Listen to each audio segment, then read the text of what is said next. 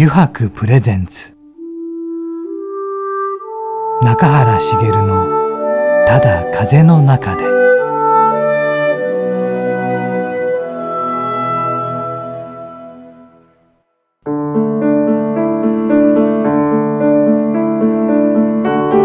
皆さんこんにちは。声優の中原茂です。油白プレゼンツ。中原茂のただ風の中で、えー、今週もですね横浜駅から徒歩10分ほどのところにあります油白横浜本店ショールームよりお送りしていきます。さてねあの2月に入りましたがはい。皆さん寒いですね。本当に。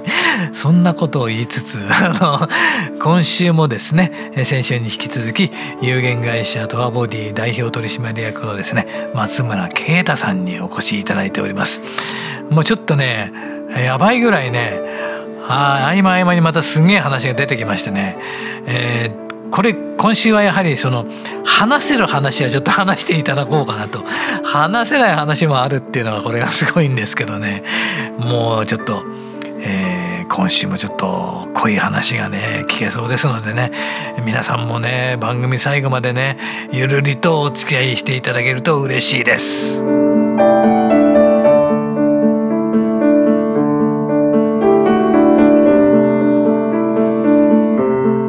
プレゼンツ。中原茂のただ風の中で。この番組は FM ジャガリッスンラジオポッドキャストでお楽しみいただけます。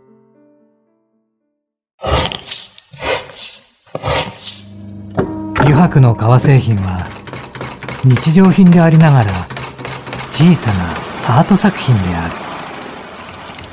日々の暮らしに彩りを。レザーブランド。油白。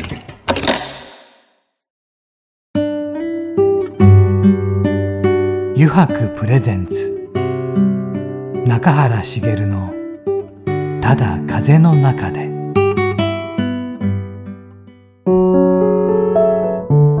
油白プレゼンツ。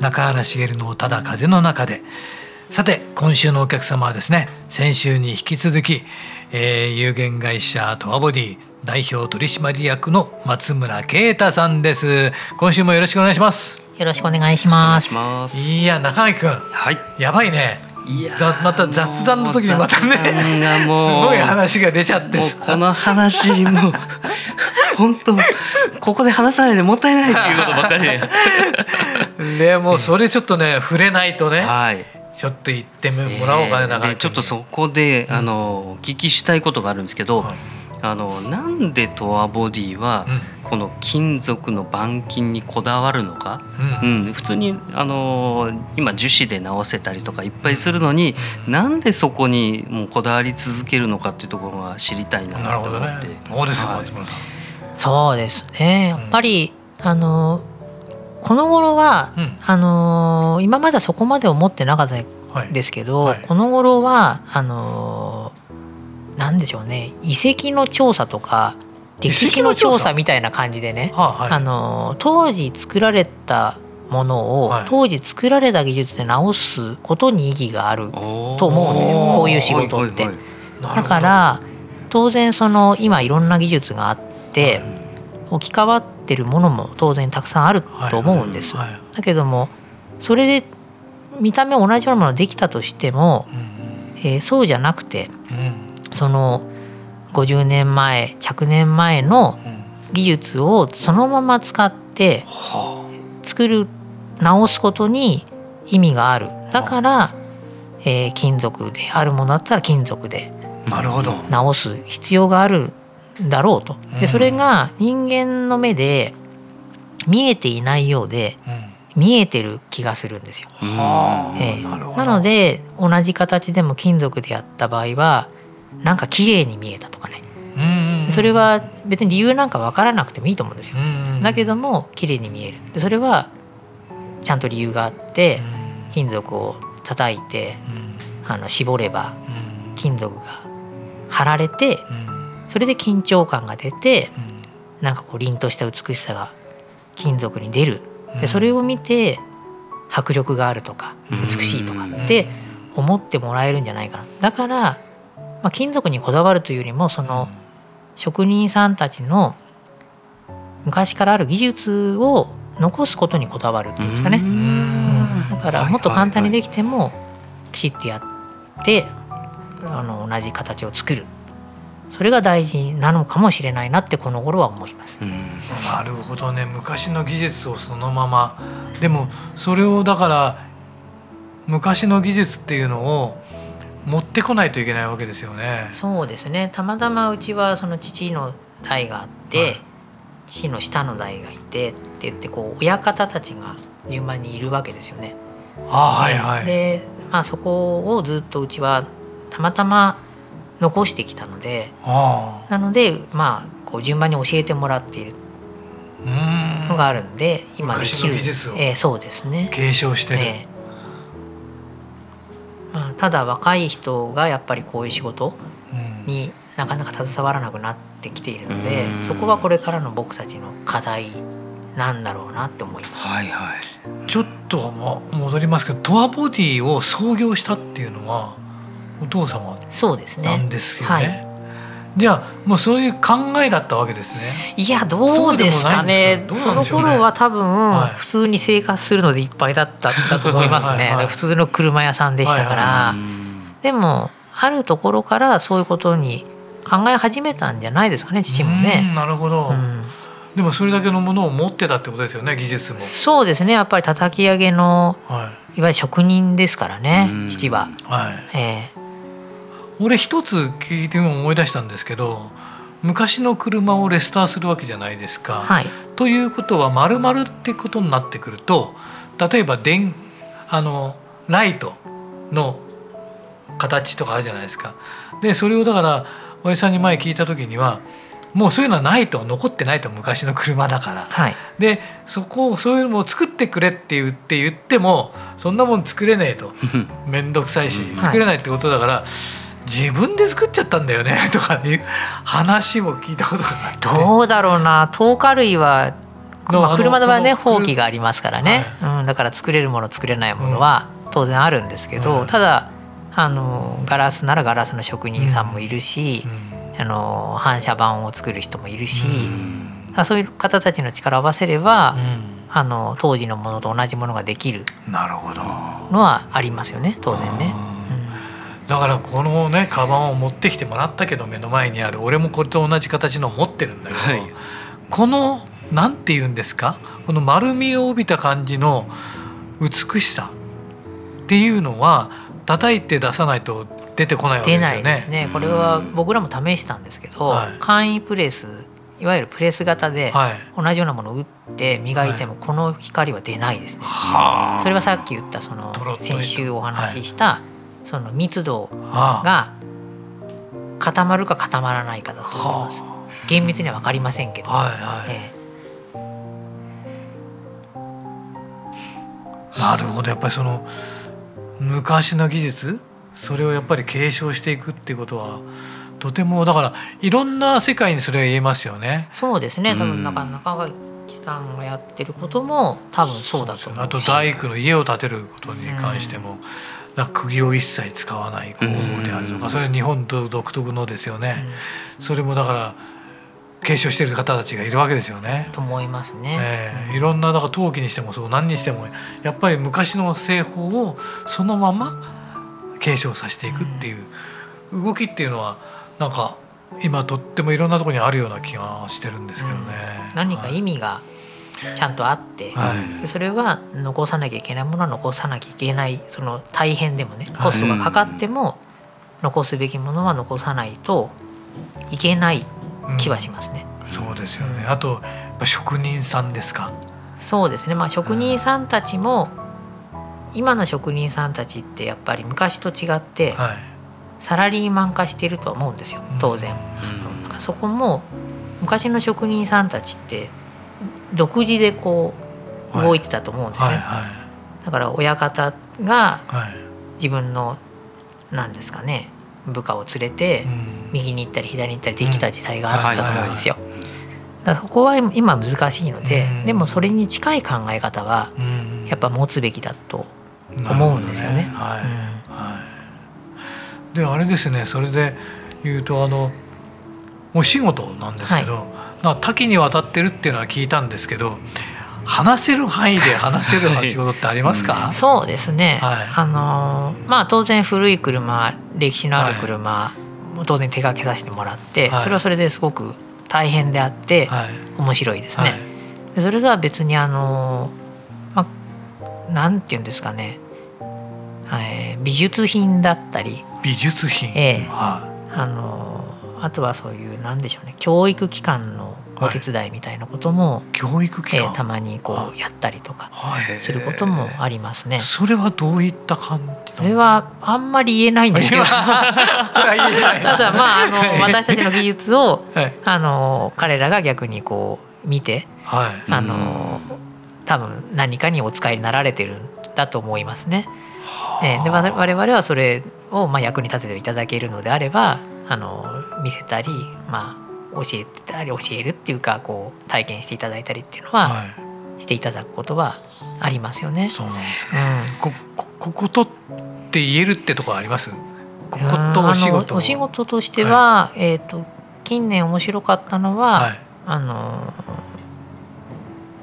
そうですねあのちょっと昔のあの旧日本軍の、旧日本。軍、えーと四輪駆動車。はあ、まあ、一応世界で最初の四輪駆動車って言われてるあの救護式四輪機動自動車って言ったかな、まあ、通称黒金四機っていうんですけどそれをまあ私の友人があ。の、まあ、日本にもう残ってないって言われたんですけども、はい、見つけたんですね京都の方から。見つけた ただあのもうざほぼ残骸だったんですよ。でそれをあのまあ我々はまあなんとなく形があると治ると思っているので、それすごいですね。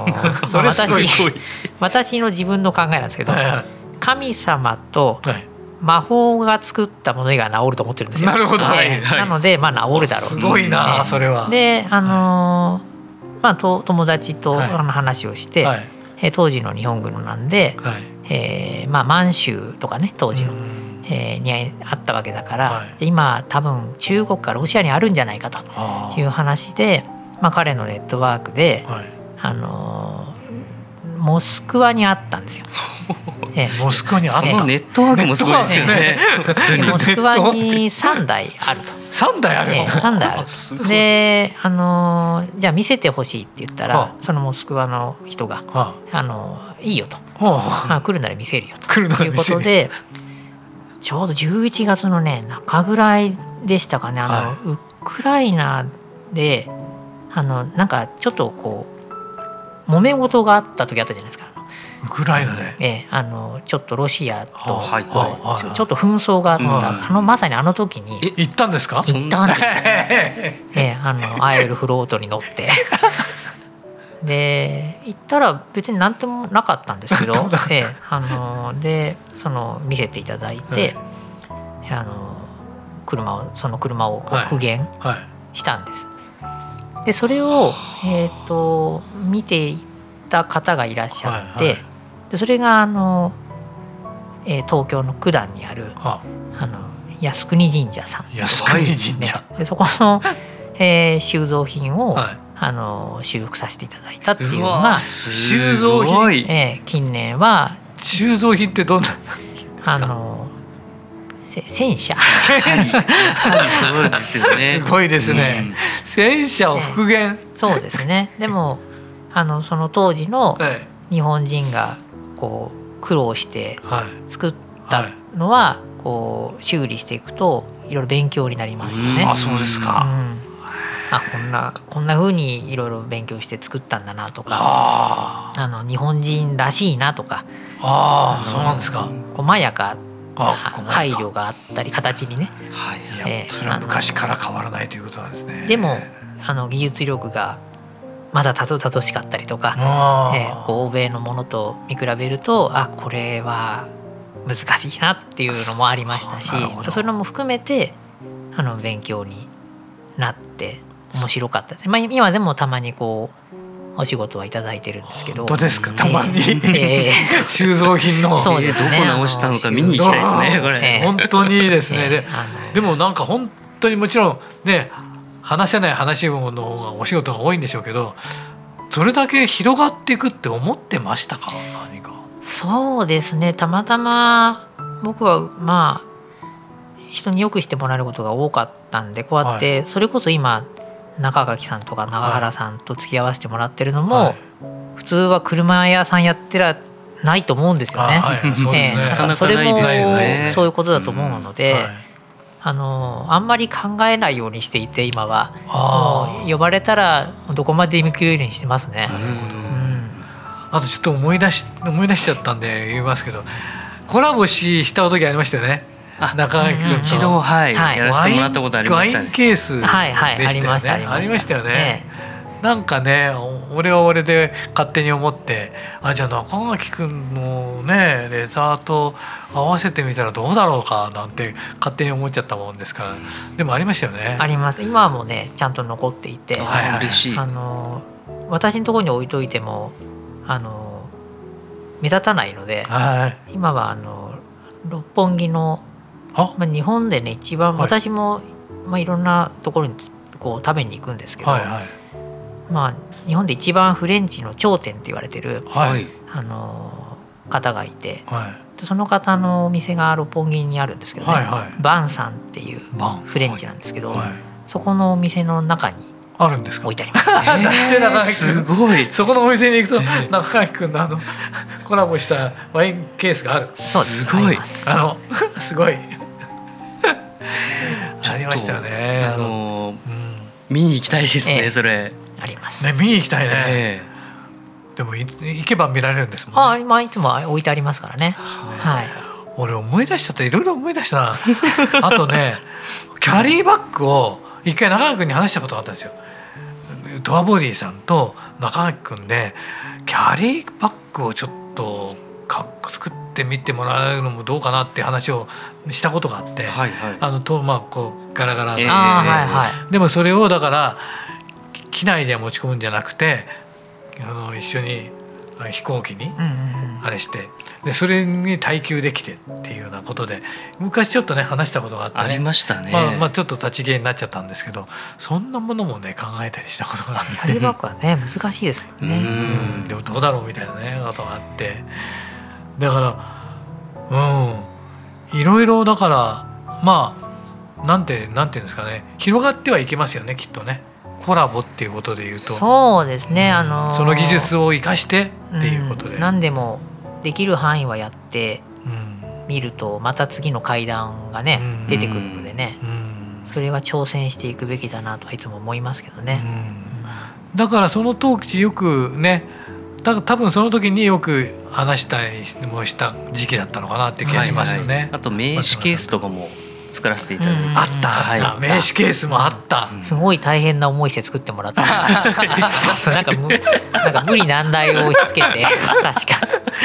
あん時あったね。名刺ケースあった。そうそう。うん。その時が一番多分話したのかもしれませんね。そうですね。ね。あと俺もだってあの工場から、えー、と相模大野の駅まで、ね、車に乗せてもらって送ってもらったことも何回もありましたもんね。うん、多分ドキドキしながら 隣にスターがいます隣に。あそう。全然言いませんでしたもんね。言わないですね。アニメのことなんか話さなかったですもんね。一、ね、回も、うん、そうです。自分の中で憧れでしたからね。いやいや嬉しいですね。いやでもあそこのね相模原のあの工場は懐かしい、えー、で今はもう津久井の工場で、うん、えー、そうですね一箇所にして。一度だ、うん、一度二度かな。そうで、ね、えー、伺わせてもらって、うん、もう目が飛び出るぐらいもううわうすごいっていう状況でした。俺も一回だけ。ねえすごかったな。でもなんかこの頃もう多分中垣君も同じなのかもしれないけど何ですかね。そのすごいものとかすごい人とかすごい場所とかっていうのは、あんまり気にならなくなりません？あそれはなんかね、はい。うん、そうあのそれはもう極論でいくとどうでもよくって、自分たちが何を作りたいとかどうしたいとかっていうのがこの頃気になるん。ですよ。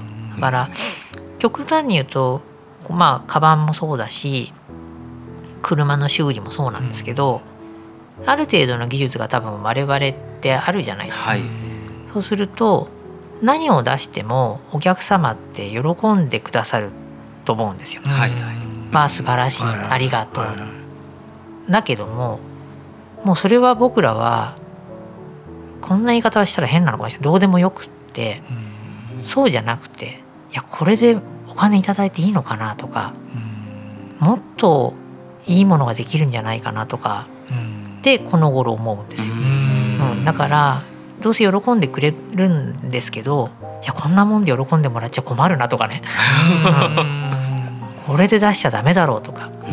だからちょっと車は言えないんですけどあのこの間やっと仕上がったんで僕はそれでもまだまだ満足がいかないんだけどあのまあスーパー当時のスーパーカーを仕上げさせてもらったんですよ。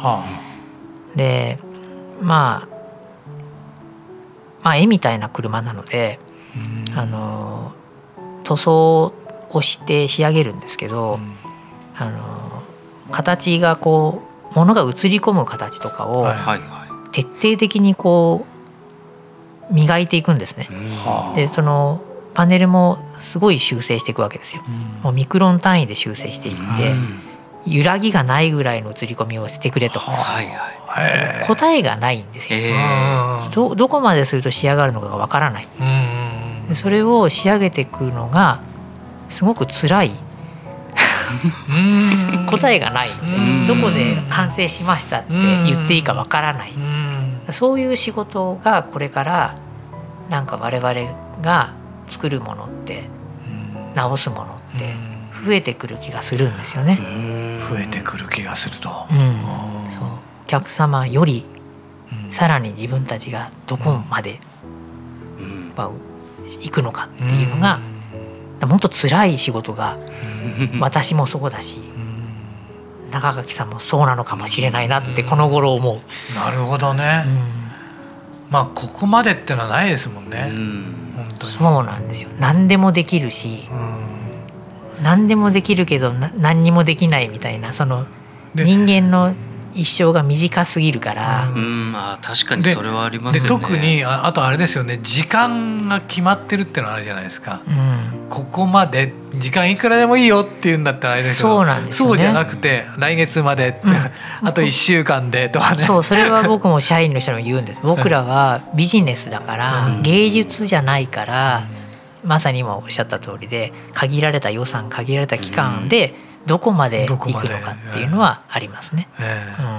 その戦いだよね、うん、でもそのあのー、まあ時間とお金も気にしながらですけどそれより一つ上の,、あのものづくりをずっとめがけていくと、あのまあ、何年後かには全然レベルも変わってますよね。うん、うん、そう思います。それがきっとトアボディもそうだったし中川君の余白もそうで、はい、そういうのをずっと続けてきたから今があって皆さんが羨むようなね、ことが起きたりしてるっていうのは、やっぱ積み重ねでしかそうですね。ないのかなって気がします、ね、目に見えない積み重ねだから辛い。辛いところもあり でも、何年後かに振り返るとわあやったっていう気持ちになれるんで、その時はきっとあの時それを続けてたからだよかったっていうことにもなるよね、はい、そうそれはあるなきっと3人ともその仕事ではそれがあるんでしょうね。そうですね多分ね。俺なんかにもあるしね、だって一番僕自分たちなんかだと声という音この声っていうものが商売道具ではあるんですけど、うん、芝居っていうものがあって。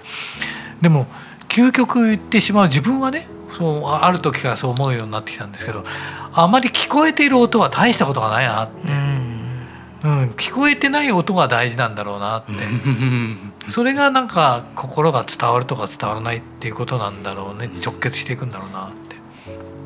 でもそのためには聞こえる音もちゃんとしてないといけないというか、うん、どんどんどんどん進化していってないといけないけど、うん、でも聞こえてる音にはあまり本当は大事な本当のところはなくて聞こえていない音に大事なところがあるんじゃないかなんかそこを突き詰めるとどうなるんだろうなって、もうどうにどうにもなんないですよ どうどうなるかなんて分かんないし、だけどそういうのを求めていくべきなんだろうなとかね、思いますよね。それが行き着くとこなのかもしれないですね。ですね。あ時間が来てしまったよ中垣君、ね、来ちゃいましたそして来た来ちゃいましたどころかね9時やろうぜのコーナー9時やらないぜになって、ね、初めてですね。初めてだね。9時やらないぜになって。中垣君どうだった？いやもう2週にわたって。本当に、あの自分にとってはあのまだ戸辺の,、あのガレージの時に知り合った松村さんだったんですけど、もう本当初心に帰って、であとものづくりって、あの本当見えないところにこそ、あの本当命が宿るっていうような。感じが、もう再確認できたなと。で言われた通り中垣君はねこの油白のブランドこれだけにしてね、でもやってこれからもどんどん行くと、うん、銀座ギャラリーもオープンしてね、そうですね。これからっていう時に来てて。あの言葉がなければ今がないと思ってるんで、えー、すごい、ね、すごく感謝してます。でも俺もまだねなんとかやってるし。で俺もね60になりましたよ。でね。アリオンの頃からもう何年経ったのか何年経った すごいなとなりましたが、はい。あのー、まあね2週にわたって本当いろんなお話を聞きました、えー、有限会社トアボディの代表取締役であらせられる松村啓太さんにお話を伺いました。本当ね2週にわたってありがとうございました松村さん。はいありがとうございました。またこれからもよろしくお願いいたします。はいよろしくお願いします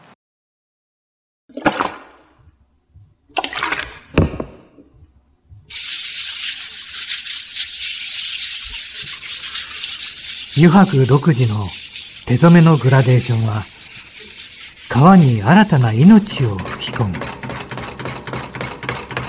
色とりどりの空の情景。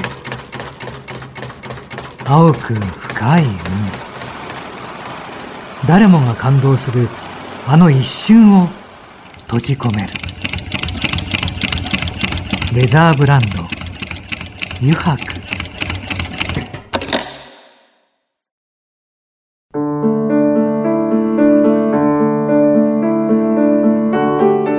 茂がお送りしてきました。油白プレゼンツ中原茂のただ風の中でそろそろエンディングのお時間です。いかがでしたか？この2週にわたってね。もう僕はねあまりに懐かしすぎてでもちょっといろいろね思い出すことが多すぎてねそれを思い出しな思い出した時に言ってるとねもう時間が足らない足らなすぎる。また来ていただきたいですね。ちょっと松村さんにはねまだこれ話しながら、ね、思い出してることありますからね、えー、この番組でですねリスナーの皆さんからメッセージをたくさんお待ちしております。e メールアドレスはすべて小文字で jaga.jaga.fm をお送りください。なお件名にはですね中原茂のただ風の中でと入力してください、えー、それではまた来週この時間にお会いしましょう「油白プレゼンツ中原茂のただ風の中で。お相手は声優の中原茂でした。